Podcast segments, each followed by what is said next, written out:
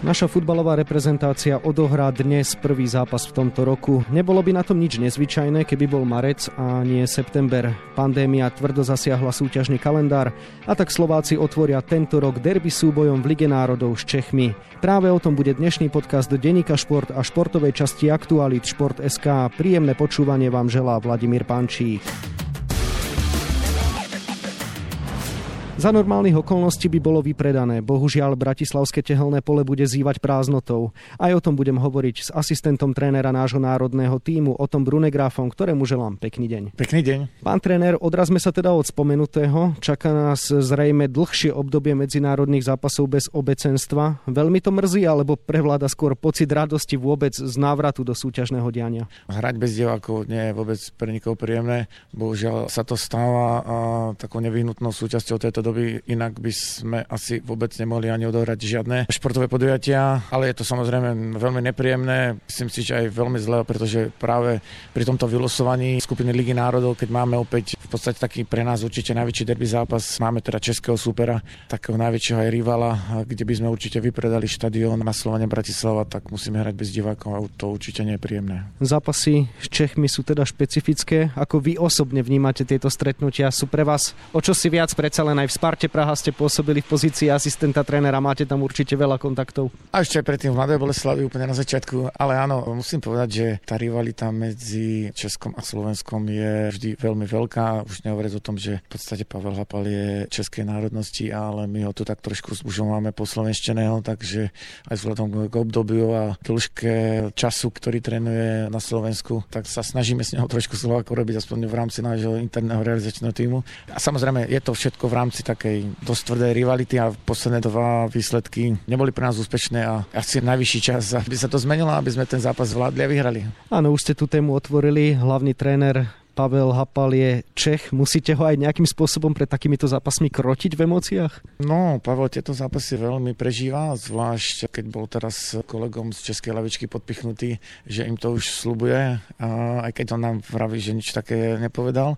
Každým pádom vie sa udržať určite v norme, ale to vyhecovanie zostane v kabíne a prenesie ho na hráčov a počítame s tým, že títo zase prenesú na ihrisku, takže nech je to zachovaná tá postupnosť. Spomenuli ste dve posledné prehry i s Čechmi v Lige národov v jej predchádzajúcej edícii. Jedna bola ešte za éry trénera Jána Kozáka, druhá už za vašej éry s Pavlom Hapalom. Je to teda príležitosť na revanš, ale možno otázka znie, čo treba robiť inak? V prvom rade, čo treba robiť inak. Už táto doba priniesla to, že bude chtiac, nechtiac pomerne dosť obmenený káder, s ktorým budeme do tohto zápasu vstupovať. A my aj tak trochu smerujeme stále pre nás na jeseň najdôležitejší zápas, ktorý bude v Zírskom, ten budúci zraz. A tieto dva zápasy chceme využiť aj na to, okrem iného, samozrejme, aby sme získali prvé body v novej edícii Ligy národov, ale samozrejme aj na to, aby sme si možno pripravili niečo nové do pre nás kľúčového zápasu tento rok. Ako vnímate aktuálnu nomináciu a silu Čechov, kde vidíte prednosti, možno slabiny? Je treba povedať, že viacero českých hráčov má slavistickú milosť, myslím, že je to dokonca cez 10, cez 11, ktorí prešli Slavio Praha, takže tá zohratosť alebo tie návyky, ktoré majú, sú veľké, ale my práve ideme do toho trošku s, s takým iným zámerom, s väčším odhodlaním, s väčšou chuťou a možno aj s takou sviežou krvou v podobe niektorých nových hráčov. Poďme k veciam, ktoré fanúšikov dnes veľmi zaujímajú a to sú tie dopady pandémie ako ste už spomenuli, prejavili sa aj pri nominácii. Práve vďaka opatreniam v Číne nemôžete využiť služby kapitána Mareka Hamšika, tak skúste vysvetliť tie okolnosti, ako sa to dialo, ako ste sa to dozvedeli, prečo a aký bol napokon ten celkový vývoj v tejto téme. Čo sa týka Mareka, s Marekom sme samozrejme boli v kontakte od začiatku a keď to možno trošku upresním, že by sme nemohli využiť tam ako na problém je, že ak by sme Mareka povolali a Marek by prišiel na tento zraz, tak by museli ísť minimálne na dva týždne do karantény v rámci Číny plus do ďalšej, myslím, 5 alebo 6 dňovej karantény v rámci toho regiónu, kde pôsobí. A v podstate tým pádom by nebol použiteľný ani pre svoj klub. A pre nás vlastne by to znamenalo, že by práve do toho kľúčového zápasu, o ktorom som pred chvíľkou hovoril, že by vlastne mal skoro 2,5 týždňový výpadok, akýkoľvek, nie, neherný, ale v podstate aj tréningový. Tak sme zvolili tú alternatívu aj po dohovore obidvoch trénerov, samozrejme klubového Marekovho trénera Beniteza a Pavla Pola, ktorí spolu komunikovali. A v podstate vzniklo z toho dohovor, ktorý je pre obidve strany najlepší najlepší, že v podstate Marek teraz zostane v klube, odohrá zápasy a my ho samozrejme na ten oktobrový reprezentačný zás povoláme a v podstate potom by sme s ním mali počítať, dá sa povedať, nepretržite. Predpokladám, že budeme hrať aj ďalší barážový zápas, takže až, až do toho novembrového termínu. Čiže stručne, výstižne a jasne povedané, vy ste ho za daných okolností ani nechceli, pretože ho potrebujete primárne na Írsko. Ak je to trochu tvoje pomenovanie tejto situácie, ale v podstate je asi správne v tom, že pre nás je v tejto chvíli lepšie, keď Marek zostal v klube a bude v klube hrať a vráti sa nám z herného vyťaženia na oktobrový zraz, ktorý je pre nás v podstate v tejto chvíli taký najkľúčovejší a najzomovejší. Chýbajú v úvodzovkách povedané aj Američania, Rusnák s Gregušom. Za akých okolností zase padlo rozhodnutie o tom, že neprídu ani oni? V podstate tam je to tak trochu o tom istom, že problém nastáva práve po návrate do krajiny, z ktorej prichádzajú, čiže po návrate do Spojených štátov amerických, kde by opäť museli ísť do karantény. A v tej chvíli by to naozaj nebolo prospešné pre nikoho. No a nehovoriac o tom, že v podstate do toho vstúpila aj FIFA svojim teraz takým čerstvým rozhodnutím o tom, že kluby nie sú povinné uvoľniť hráča, pokiaľ by mal hráč mať z toho nejaké problémy v podobe nejakého obmedzenia svojej činnosti, čiže v podobe toho, že by museli ísť niekde do karantény,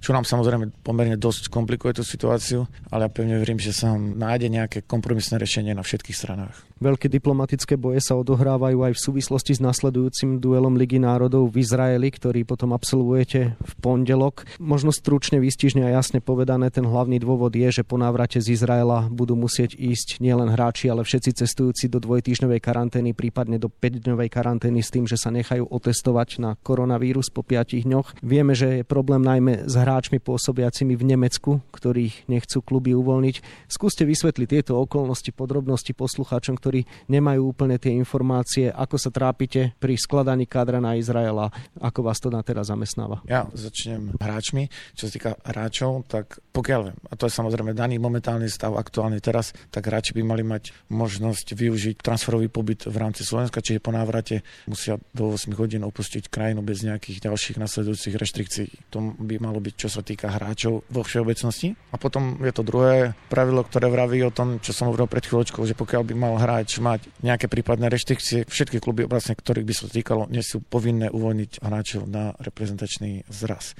V podstate na toto okamžite zareagovali viaceré kluby, netreba ich teraz až tak úplne tiež špecifikovať, ale už sa myslím si viacerí hráči vyjadrili, ktorých sa to týka.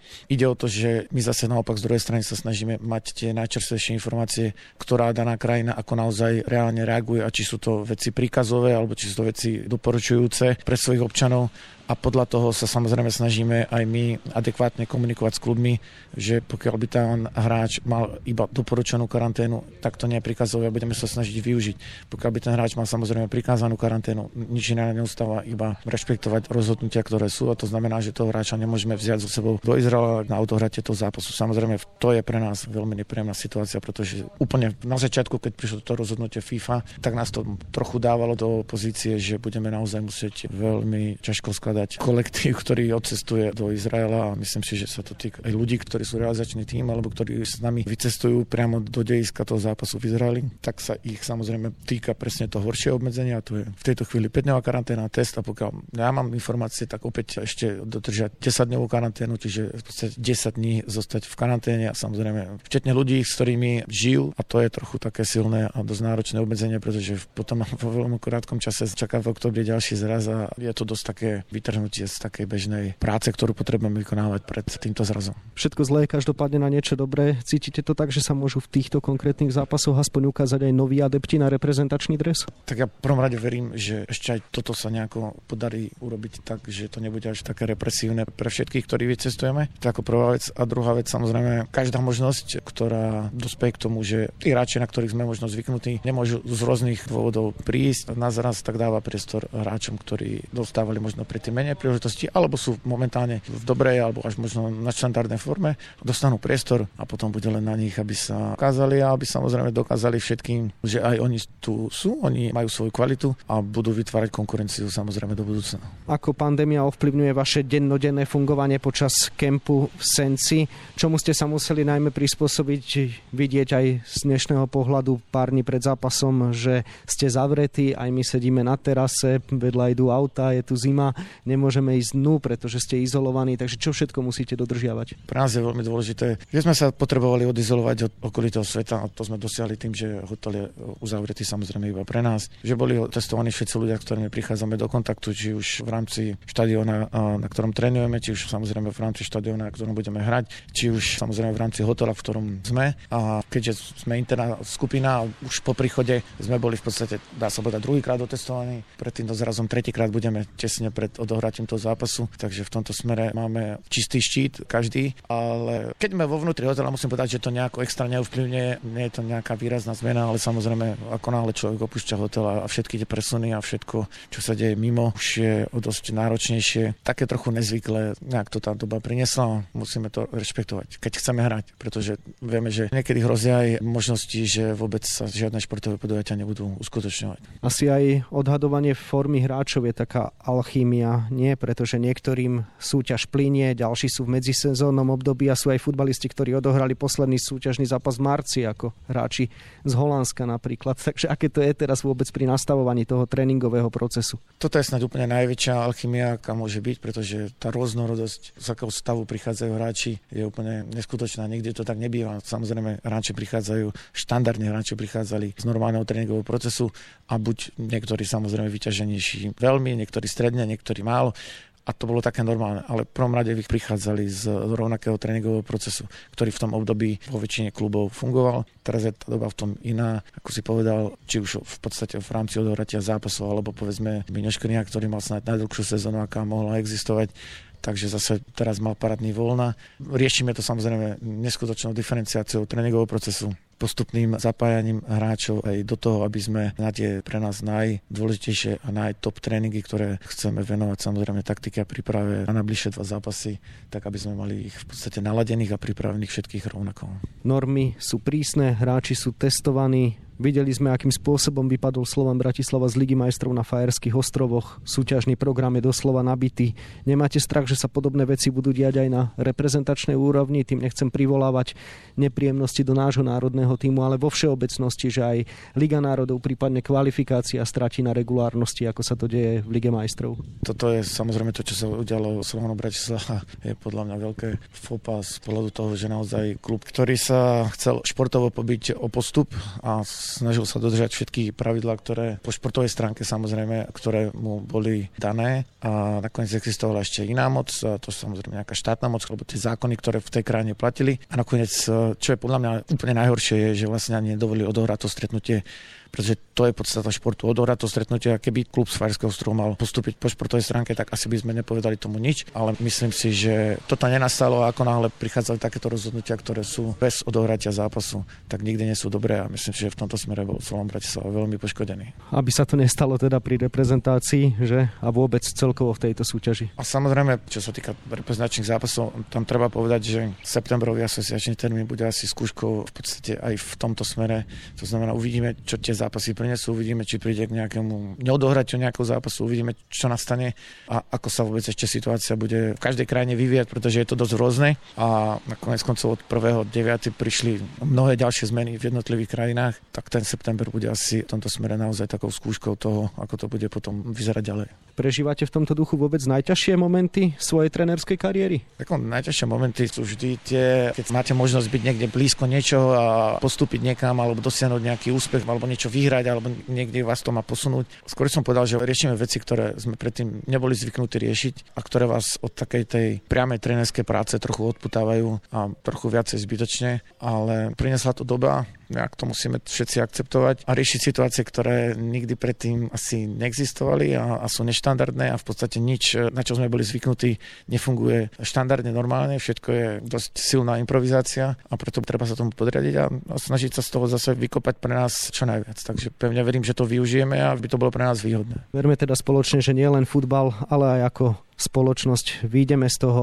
lepší a silnejší. Toľko môj dnešný host, asistent trénera slovenskej futbalovej reprezentácie Oto Brunegraf, ktorému ešte želám pekný deň. Ďakujem pekne. Dovidenia. Scenár dnešného podcastu sme naplnili, ale ďalšie zaujímavosti zo sveta športu si môžete prečítať na webe Športdeska a takisto v dnešnom vydaní denníka Šport, v ktorom nájdete aj tieto témy. Prinášame vám bohatý servis pred zápasom Slovensko-Česko, aké sú naše očakávania, čo hovorili pred zápasom tréneri obidvoch tímov a čo by v súboji na tehelnom poli radi videli odborníci. Cyklistická Tour de France pokračuje v plnom prúde ďalej. Peter Sagan bojuje o 8. zelený dres. Pozornosť tenisových fanúšikov smeruje do Ameriky, kde je v plnom prúde US Open aj bez viacerých osobností, ktoré sa na turnaji nezúčastnili. To je na dnes od nás všetko, zostáva nám sa už iba rozlúčiť a zaželať vám pekný deň. Od mikrofónu pozdravuje Vladimír Pančík.